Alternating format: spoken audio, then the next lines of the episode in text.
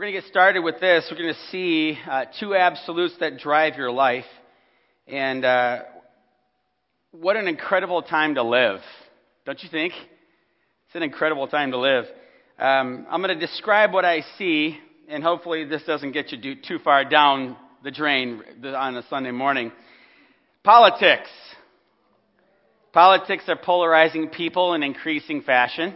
Uh, by the way, back at the founding of our country, politics were heated and debated. Don't worry, there's nothing new under the sun. Hundred years ago, people were struggling with hatred for each other about politics. So, but they are increasingly uh, becoming increasingly intense. Uh, Social Security. It's a tumbling tower that I have no dreams or any idea that I'm going to get. I smile, but it's not security at all for most of us. Relationships with other countries seems to be kind of tiptoeing and becoming more fragile. Are you with me on this? Okay, all right. I'm, I've got a basic interpretation that you all are seeing as well. Okay. And here in our country, I'm finding that people are becoming increasingly sensitive. Like sensitive. It's okay to tell somebody they're wrong, right? But people are becoming increasingly sensitive, and we're becoming less tolerant of people that disagree with us. In fact, I'm noticing for Christians, we're becoming more thoughtful about what we say, and we're kind of tiptoeing on some of the spiritual uh, uh, subjects. And as a result, I think it's happening as a result of we don't want to offend people. And I don't know that it's necessarily born out of just fear, but I think that we don't want to offend people, and everywhere you turn, people are offended. But as a result, the gospel, at least in the American church, seems to be a little quieter. Our being salt and light in the workplace is getting a little quieter and a little less salty. And then pastors, authors, Bible teachers, and worship leaders are walking away from the faith. And we say, what in the world is going on? Because some of them are very influential. And uh, if you're serious about your walk with the Lord, you find yourself going, What is going on? And in fact, uh, just like the backyard barbecue, when somebody else is grilling and you can smell it in the air, you can almost smell it in the air that there's a time coming that following Christ in our country is going to become increasingly difficult. You just kind of can smell it in the air. And I've been asking this question is to live in 2019 and beyond, how are we to live? Like, how are we to rightly relate to the world and be faithful to God and His Word and to live? And uh, we're in a time of history where I believe believers in Jesus no longer have the luxury of kind of sitting neutral on some of these things. And it's becoming increasingly clear we have to be defined and firm on some absolutes. Now, in case you are one who goes down the drain really fast and you're kind of a Debbie Downer, I want to remind you of something. It's actually Ecclesiastes 1:9. It says this: "What has been will be again, and what has been done will be done again. There is nothing new under the sun." So whatever you're facing, whatever you're seeing, just know there are people, there are born again Christians who have have seen this and have had to navigate these waters. So there's nothing new, okay? So just to encourage you with that. So if there's nothing new and things are repeated throughout history, how are we to live in this time? Can we look back, maybe perhaps on the 2,000 year history of Christianity, and see how born again Christians have responded to some of the cultural challenges and stayed faithful to God? I'm currently working through a book written back in 1976, written by Francis Schaeffer. It's called How Should We Then Live? And I feel like I read it a long time ago, but my goodness, it reads like he's writing today. And essentially, Francis Schaeffer, he writes about and reflects on Christianity's 2,000 year history and its relationship to governments, its relationship to society, to art, to music, and uh, he rightly starts off tracing Christians' history and its relationship to the Roman Empire. And we're very familiar, most of us are familiar with the persecution that took place in the first 300 years for the believers in Christ and the, the, the killing of Christians in Rome. I want to open uh, with just a quote. It's kind of a quote from his book, just to get, get you guys kind of thinking in that direction, and we'll look at Scripture together. But essentially, this Francis Schaeffer identifies two key issues why the Christians in the first 300 years were martyred for their faith. Two key issues, okay? So just wade with me on this. He says this the Christians were killed by Rome. Uh, the reason Christians were killed by Rome was because they were rebels. We may express the nature of the rebellion in two ways, both of which are true. First, we could say they worship the infinite personal God only. The Caesars would not tolerate this worshiping of the one and only God. It was counted as treason. Thus, their worship became a special threat to the unity of the state during the third century and during the reign of Diocletian, when people from the higher classes began to become Christians in larger numbers. If they had worshiped Jesus and Caesar, they would have gone unharmed, but they rejected all forms of syncretism. That's the blending of religions. They worshiped the God who revealed himself in the Old Testament through Christ and in the New Testament, which had gradually been written. And they worshiped him as the only God. They allowed no mixture. All other gods were seen as false gods. We can also express in a second way why Christians were killed. No totalitarian authority or authoritarian state can tolerate those who have an absolute by which to judge that state and its actions. The Christians had that absolute in God's revelation, which is God's Word. Because the Christians had an absolute universal standard by which to judge not only personal morals but, but the state, they were counted as enemies of the totalitarian Rome and were thrown to the beasts. So Francis Schaeffer kind of points out two reasons why the early Christians were persecuted. The first one, he said, is that they believed that God's Word, the Bible, was their absolute authority. And that authority didn't just extend to them, but extended to the whole world and to the governing authorities. And secondly, they actually worshiped God as revealed in Jesus Christ and no other. Now, that may not seem like much to you, but we're going to be uncovering why that is so important. So, today's message, I just want to say it up front. Sid usually preaches expositionally, verse by verse, through a passage. And I talked to him about this this week, and I said, Hey, Sid, I'm th- really thinking that this is a really sen- uh, important cultural issue that I'd like to see what God's Word has to say. I'm just a heads up, I'm not preaching expositionally. We're just going to be talking about, and I'll be going through Scripture, we'll be reading it. But no worries, we're not going verse by verse, particularly today, because we're going to be covering a lot, of, a lot of information. But so it's not verse by verse. Also, if you've been walking with Christ, this is not going to be new or revolutionary. If you've been walking with Christ, it's going to be some of the same old, same old. But it's going to be a challenge for you, and I'm going to encourage you with this. It's not remotely exhaustive because you guys don't want to stay around for three to four hours as I uh, trace the history of the church. And, uh, but it's really a warning and it's a spiritual challenge. And essentially this as pressures of government, court cases, media, social media, our communities and families press in, how are we to live to stay anchored to God and His Word? That's essentially the question for today. And this is what we're going to be talking about is two absolutes that will drive your life. Now these absolutes drive your life whether you know it or not. They drive the direction of your life and that really is a fact. And where you land on the first absolute will drive where you land on the second absolute. And where you land on the second absolute will drive where you land for eternity. So it's kind of important what we're talking about today. And I want to give you the first one. I'm not into keeping secrets from me. Here you go. You guys can write it in. Oh, go back. The first absolute that drives your life is your belief about God's Word. The first absolute that drives your life, you can write it in there, is your belief about God's Word. What do you believe about the Bible, God's Word? Specifically, what do you believe about its content and its authority over your life? We here at Open Door teach and firmly believe that God's Word is the authority over our life.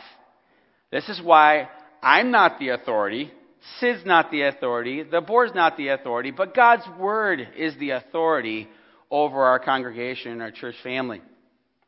So the question is, do you believe this? I'm hoping that we can look at some uh, key scriptures and see that the Bible claims itself to be the authority. And then I want to just give some practical examples of how we so quickly slide out of that posture with God's Word and we quickly slide into a different posture of assuming the authority over God's Word. Let's turn together uh, to 2 Peter chapter 1, 2 Peter chapter 1.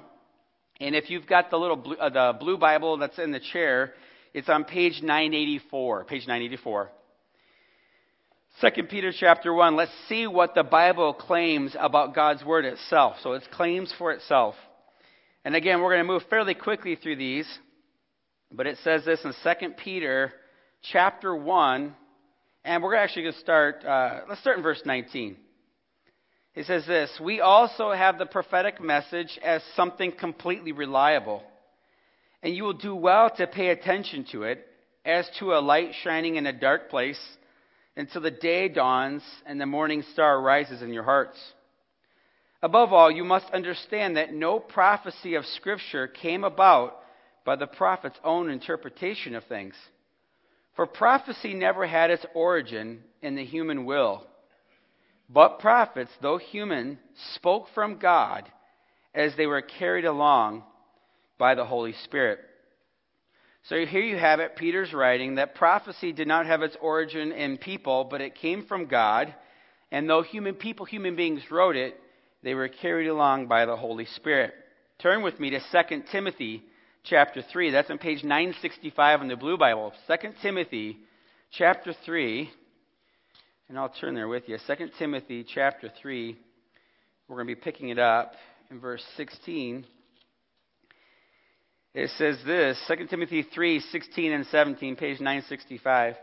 All scripture is God breathed and is useful for teaching, rebuking, correcting, and training in righteousness, so that all God's people may be thoroughly equipped for every good work.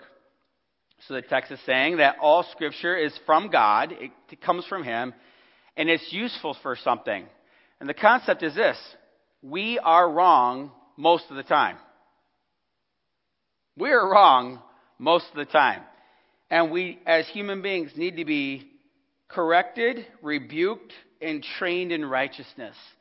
So essentially, this is when we come to faith in Christ, it's a process of getting our brain washed clean into right thinking. And the Word of God is our standard. Keep turning with me. We're going to turn to Matthew chapter 5. And we're going to see what Jesus claimed about God's Word. Matthew chapter 5. Page 786. If you are, like I said, if you're just turning in numbers wise in the blue Bible in front of you. Matthew chapter 5. These are words of Jesus.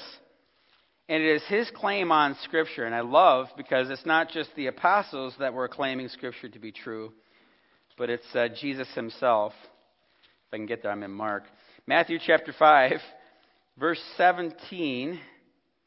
He says this, Matthew 5:17, "Do not think that I have come to abolish the law or the prophets." That's the Old Testament. It's not coming to do away with it. I have not come to come, I have come not come to abolish them, but to fulfill them. Truly I tell you, until heaven and earth disappear, not the smallest letter nor the least stroke of a pen will by any means disappear from the law until everything is accomplished. So Jesus is saying here that the Old Testament is not to be done away with. I came to complete it. By the way, there's a movement within Christianity minimizing our need for the Old Testament. Just giving you a heads up. And you'll see it from mainline uh, evangelical teachers. And I want to warn you don't eat that poison. God gave us the whole counsel of His Word, and the Old Testament points to the Messiah and allows us to reveal our need of a Savior through the Old Testament law, right? It's through God's laws that we're aware that we're sinners in need of a Savior.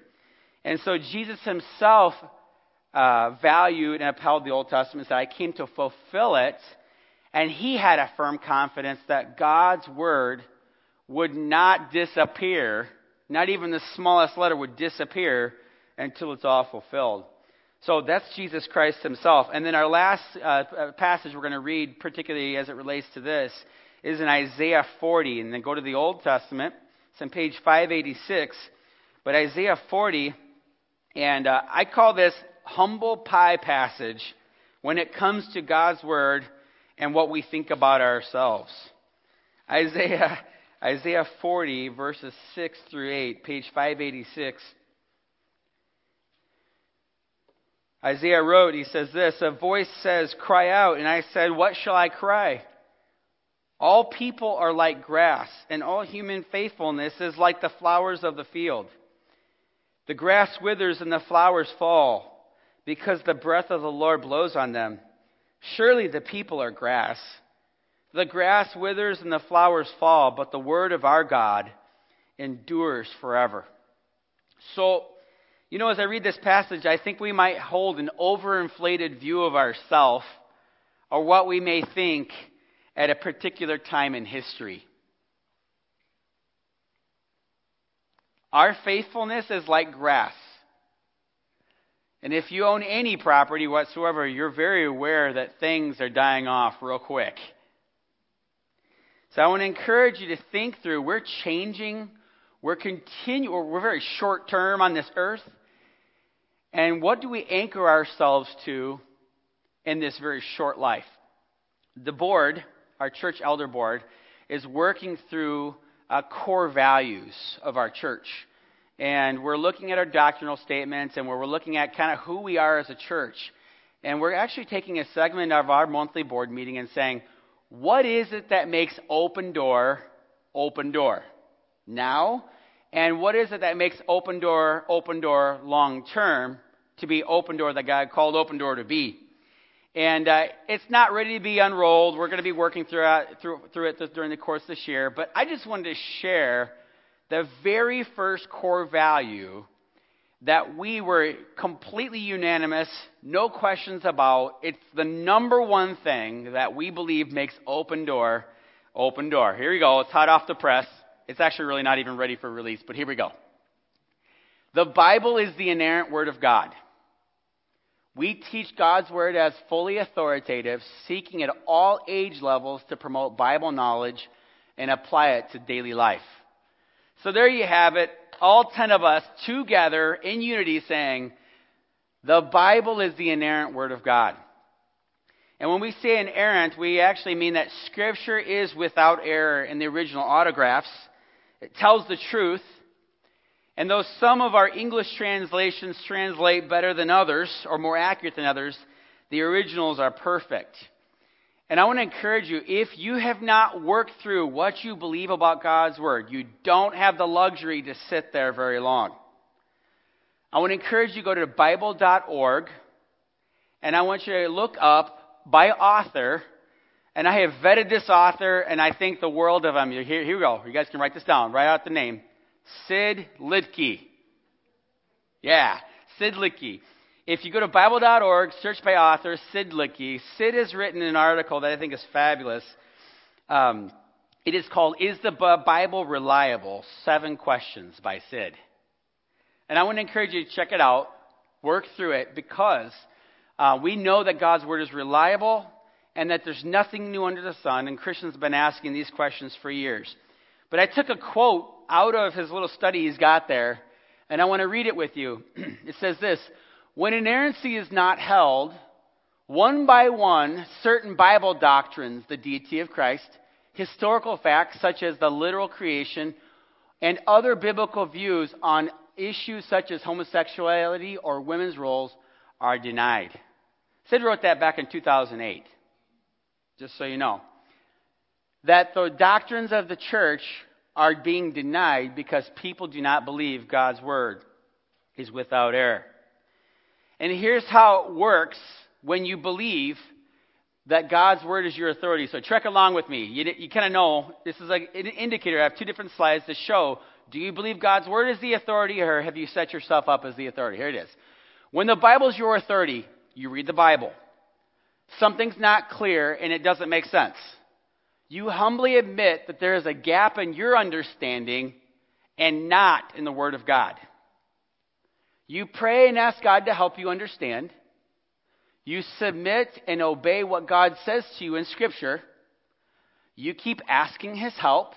You keep reading and seeking all of Scripture. And you humbly wait on Him in faith for the things that aren't clear.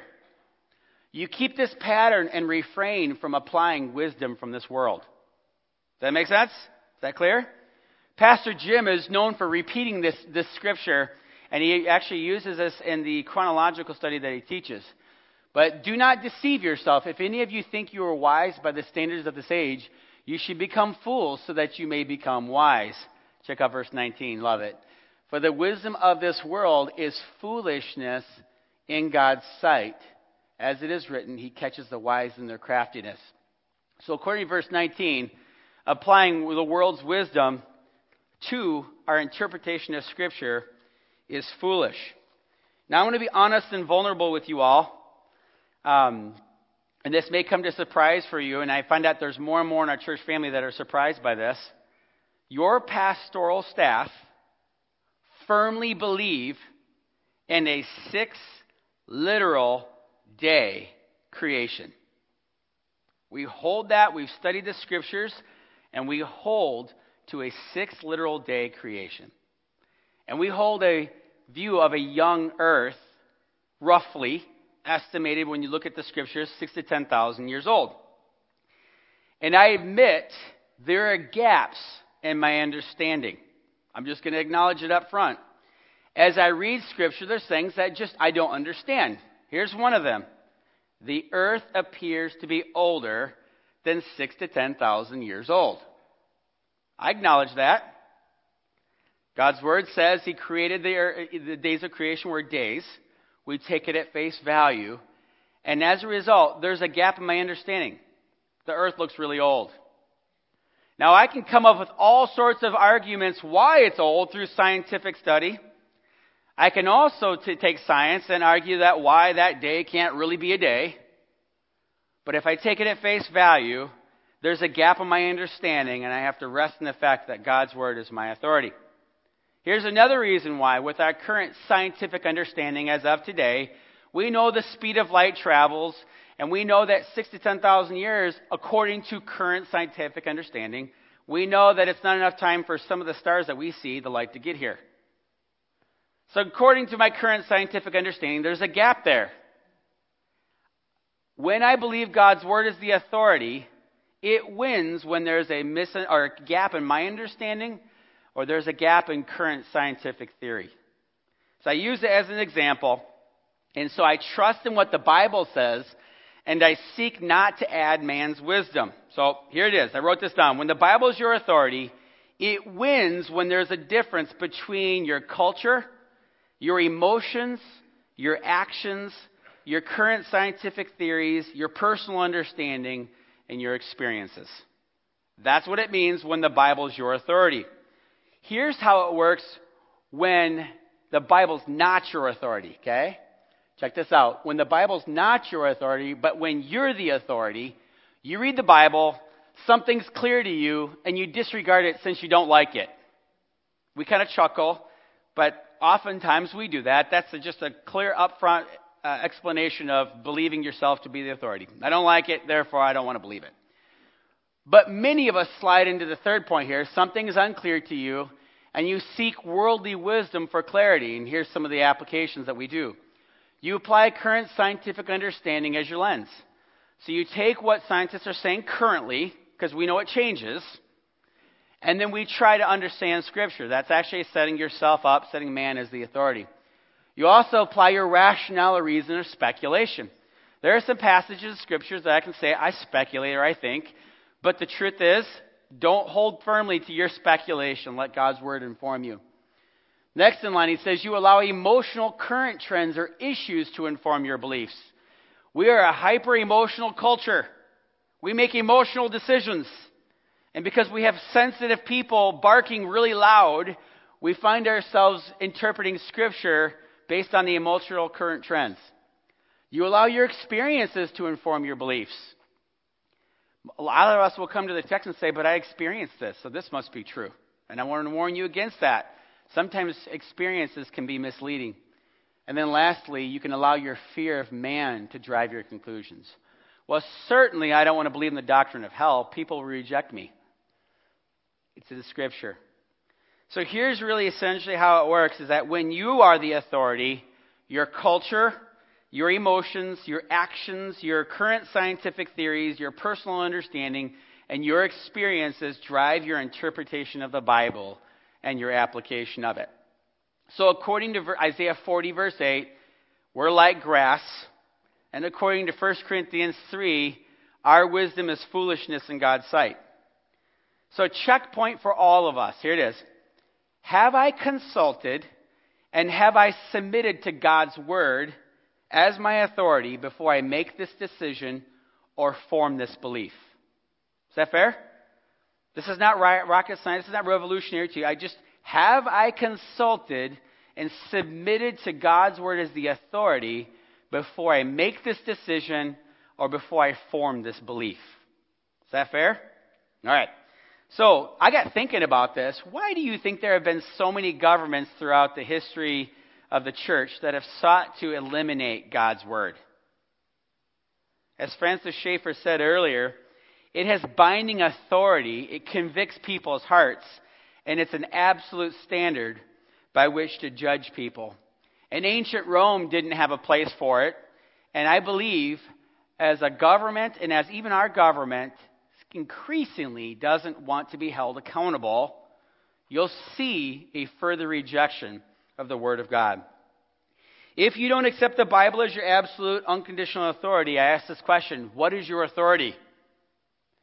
Whatever that is, you will trace it back to, and it'll eventually come back to you deciding what's right and what's wrong. Bible calls all other authorities foolishness.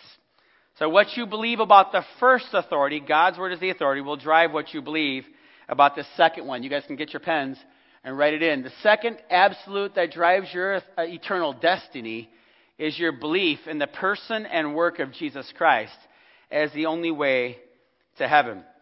We're going to turn to John chapter 14, two passages that we'll, uh, we'll close out our time with. John chapter 14, and that's in page 875 in the Blue Bible. But John 14, and again, we're going to read two passages. We're going to read what Jesus claimed about how to get to heaven. And then we're going to read what the Apostle Peter claimed on how to have our sins forgiven and get to heaven as well. John chapter 14, page 875. Such comforting words from Jesus. He says this, verse 1 Do not let your hearts be troubled. Trust in God. Trust also in me. My Father's house has plenty of room. If that were not so, would I have told you that I'm going there to prepare a place for you? And if I go and prepare a place for you, I will come back and take you to be with me, that you also may be where I am you know the way to the place where I am going. Now, Thomas said to him, Lord, we don't know where you're going, so how can we know the way? Jesus answered, I am the way and the truth and the life. No one comes to the Father except through me. So Jesus is talking about this heavenly experience where he's going, and I'm preparing a place for you, and you know the way. And Thomas says, We don't know the way. And Jesus says, I am the way, the truth, and life. Nobody comes to the Father except through me. Early Christians were not known as first Christians, they were known as followers of the way because he is the way. And so we get this idea from Jesus that there isn't, he isn't one of many ways, but Jesus clearly communicated and articulated here that he is the one and only way. The Apostle Peter, after the resurrection of Christ and the ascension of Christ in Acts chapter 4, and it's our final passage that I'll have you turn to, Acts chapter 4, that's page 885. We're going to pick it up in verse 7. And uh, Peter actually heals, Peter and John are standing before the religious leaders. They heal this man. And we're going to pick it up in verse 7. Acts chapter 4, verse 7. They had Peter and John brought before them and began to question them By what power or what name did you do this? Then Peter, filled with the Holy Spirit, said to them, Rulers and elders of the people, if we're being called to account today for an act of kindness shown to a man who was lame, and are being asked how he was healed, then know this, you and all the people of Israel, it is by the name of Jesus Christ of Nazareth, whom you crucified, but whom God raised from the dead, and that this man stands before you healed. Jesus is the stone you builders rejected, which has become the cornerstone. Salvation is found in no one else, for there is no other name given under heaven by which we must be saved. So there you have it. Jesus not only claimed to be the only way, Peter the apostle affirmed it to the religious leaders that Jesus Christ is the absolute only way. And he says that salvation is found in no one else, for there is no other name given under heaven by which we must be saved. Saved from what? Romans 3 says that all have sinned. Romans 6 actually says the wage of our sin is death. And in Romans 1:18 and John 3 it says what happens after we die in our sin the wrath of God is being revealed from heaven against all the godlessness and wickedness of people who suppress the truth by their wickedness. All the more reason why we can't trust ourselves because we suppress the truth by our own sin. And in John 3, Jesus said, Whoever believes in the Son has eternal life, but whoever rejects the Son will not see life, for the wrath of God remains on him. And so it is an absolute fact as we look in Scripture that Jesus Christ and his death and resurrection is the only way to heaven. It's crucially important that you are trusting in the correct person of Jesus and the correct work, that is, his death and resurrection, as revealed in the Bible. And lately, in some of the studies we've had here, um, we've been talking through, and it's been come up, the nature of Jesus. What's he like? And I have to admit, it's very difficult to comprehend Jesus as being the God man, fully God, fully man. It's very difficult. And there was a question that I heard a couple weeks ago in AB, Adult Bible Fellowships, and I've heard it multiple times over the last few months. Are we just splitting hairs, trying to really get to an understanding of the exact nature of Jesus? And the answer is no. We are not splitting hairs. That Christians over the last 2,000 years have been pressing in and valuing the very study and understanding of who Jesus is in Scripture. And in fact, it's out of that study that as people have swung the pendulum one way or another, false doctrines have come up. And so I want to read to you our doctrinal statement from the website that we've got out there public for everybody. They are core teachings of Jesus Christ as revealed in Scripture. And so they're just they're taken from Scripture, they're revealed here. And I'm just going to read these to you because we want to make sure that as we say, yeah, I believe in Jesus, it's not some counterfeit Jesus not described in Scripture. So here we go. Key truths about Christ when we say Jesus Christ is the only way. Scripture teaches that Jesus existed eternally. So he was there at creation, he created the world, but he was actually there before the foundations of the world, okay? He was born of a virgin. He didn't have a sinless father, okay? Jesus was born of the Virgin Mary. His incarnation, Jesus became man without ceasing to be God. As people have sought to understand this, they, they really wrestle with this idea of how can he be stay God and be man. But we see in Scripture that he was truly man, like us in every way, yet without sin. He was truly God. He never stopped being God. He lived a sinless life. His death on the cross was payment for our sins. Christ was resurrected from the dead, and his resurrection was literal and physical, in that his actual body was transformed into an eternal glorified body. So that he died and rose again, and that he ascended, and that he continues to intercede for us. So Scripture paints a very real and clear understanding of who Christ is and his nature and what he came to do. And if you will read it, you will submit to it, and you'll believe it, you'll find that Christ is fully God, yet fully man. And he is Emmanuel, he is God with us. I'm going to share a story with you. just an example of kind of the attack on the personal nature of God coming as man in the name of Jesus Christ. Because there's a, a cultural pressure to remove the personal nature of God and to call God universe. I don't know if you've heard this, but there's a real like there's a real acceptance of kind of moving away from the personal nature of God. And I've heard more and more, particularly millennials, referring to God as the universe. So Anya, my wife, was at the grocery store back a few months ago, and uh, the cashier here was honestly is a fantastic person, and we really enjoy him every time we come through the grocery store. Represents the grocery store well, and he always asks, "How are you guys today?" And Anya just spoke up and she said, "We feel so blessed. We just, I mean, look at all this food. Just look at all the things that, that's been provided for us." And he directly said Yep, got to thank the universe. Got to thank the universe for all the food it provides for us.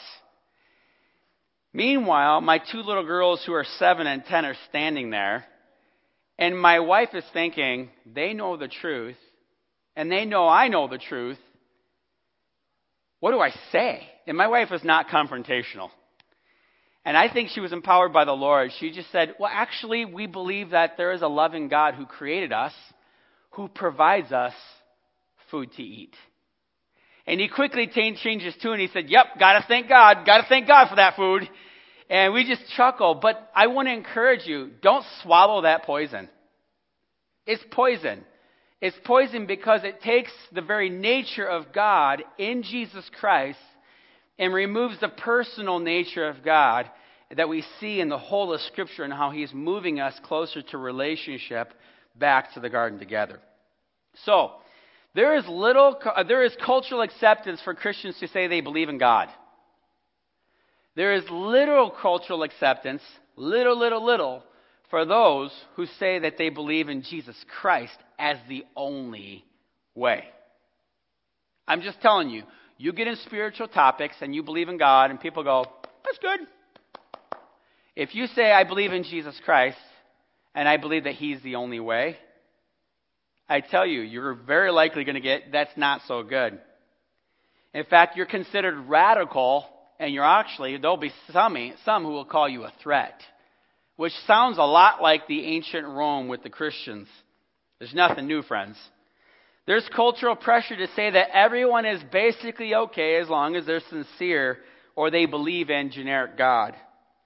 But Jesus didn't say that. Peter didn't say that. Paul did not say that. The Bible doesn't say that.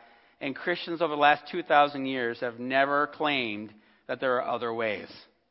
So don't eat that. It's not good for you, I promise. Jesus, uh, Jesus described, as this is described in 2 Peter chapter 2, as the stone of offense, the stumbling block. And I just want to just, as I close this time out here, it has been and it always will be offensive to the human pride to hear that we sin against the holy God, we cannot earn our way back to God, and that we are helplessly dependent on the Savior. It's offensive and it will always be offensive. Just don't be surprised by that. And that the gospel that Christ died and he rose again for our sins and that he extends forgiveness if we put our faith or trust in Him alone, friends, that will always be offensive to the pride of mankind. The name of Jesus is how we are saved, but it will be the sticking point for people. Don't be surprised. And where you land on this second point will drive where you land for eternity. And if you believe Jesus is the only way, friends, you will open your mouth and share because you'll realize that people around you need him as their Savior. So I want to encourage you truly we do not have the luxury of sitting neutral on these two issues. Jesus Christ being the only way, the Word of God is our authority. If you have not worked through them, I really encourage you. Uh, Pastor Sid has really done, seriously, a fantastic job of writing these articles. There's thousands of people that have actually lo- logged into them, linked into them, and looked them up. And what I like about them is they're not particularly wordy, like a study. They're scripture and they're intended to get you into God's Word. So, Bible.org, search author Sid Litke, and you'll see how we got our Bible, uh, core doctrines of the faith, and why we believe them. And I encourage you to check those out. So, holding closely to these two absolutes brought persecution to the early church in Rome. And if you hold closely to them, don't be surprised if you're not popular. Don't be surprised if your neighbors think you're a little odd. And the call is not to be weird, but the call is to be faithful to these two absolutes, and they will drive the direction of your life. And apart from a few key moments in history of revivals, the church has always been uh, looked down on, uh, ridiculed, or persecuted for their belief and their faith in these two views. And we can expect that there'll be a continued undermining of people who call themselves Christians who hold that the Word of God is their authority and that Jesus Christ is the only way. Hold firmly to these things. If I could scream that and not freak you all out, I would say it. Hold firmly to these things.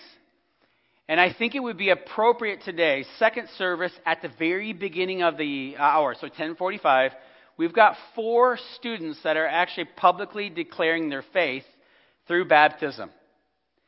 And I want to encourage you, actually, if you guys come to the Adult Bible Fellowship Hour, come in, literally just stand at the back if there's not room, and celebrate their public confession of faith. Celebrate that. So please come back for this. We actually intentionally put it at the beginning of the service so you all could come in, poke your head in, and celebrate students sharing their faith and declaring that and showing that through baptism. And I think it would be appropriate if we would end our time with a congregation public declaration of what we believe. Can we do that? All right. So there's two passages or two sections I would like to read together.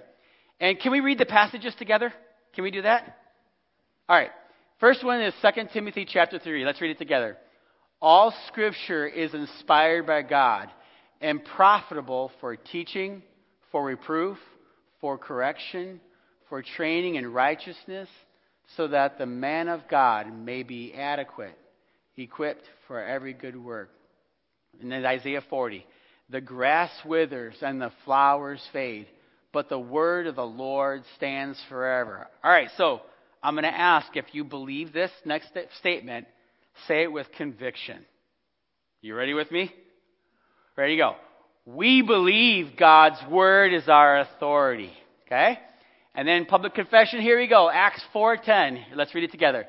It's by the name of Jesus Christ of Nazareth, whom you crucified, but whom God raised from the dead, that this man stands before you healed. Jesus is the stone you builders rejected, which has become the cornerstone.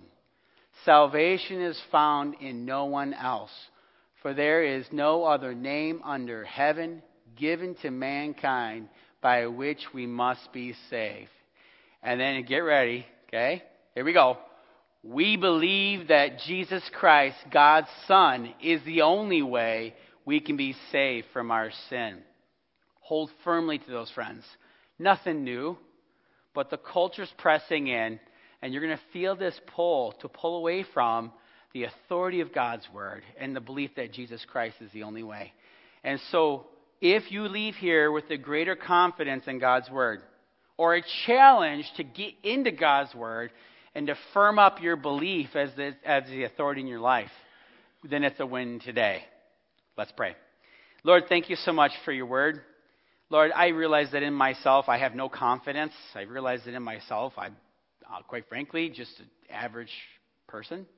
And we're thankful for your word and how it teaches us and informs us and corrects and trains and rebukes us. Thank you for each person here who has prioritized the coming together, the reading of your word, the coming together as a church family.